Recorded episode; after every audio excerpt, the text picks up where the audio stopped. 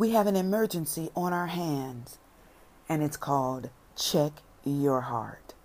Luke 6:45 says, "A good man brings good things out of the good stored up in his heart, and an evil man brings evil things out of the evil stored up in his heart. For the mouth speaks what the heart is full of." What's in your heart today? Does bitterness, anger, or malice linger there?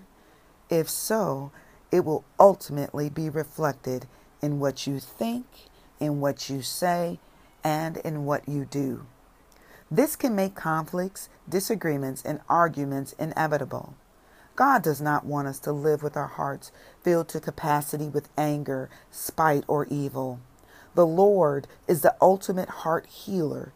If your heart needs a checkup, Go to the Lord in prayer.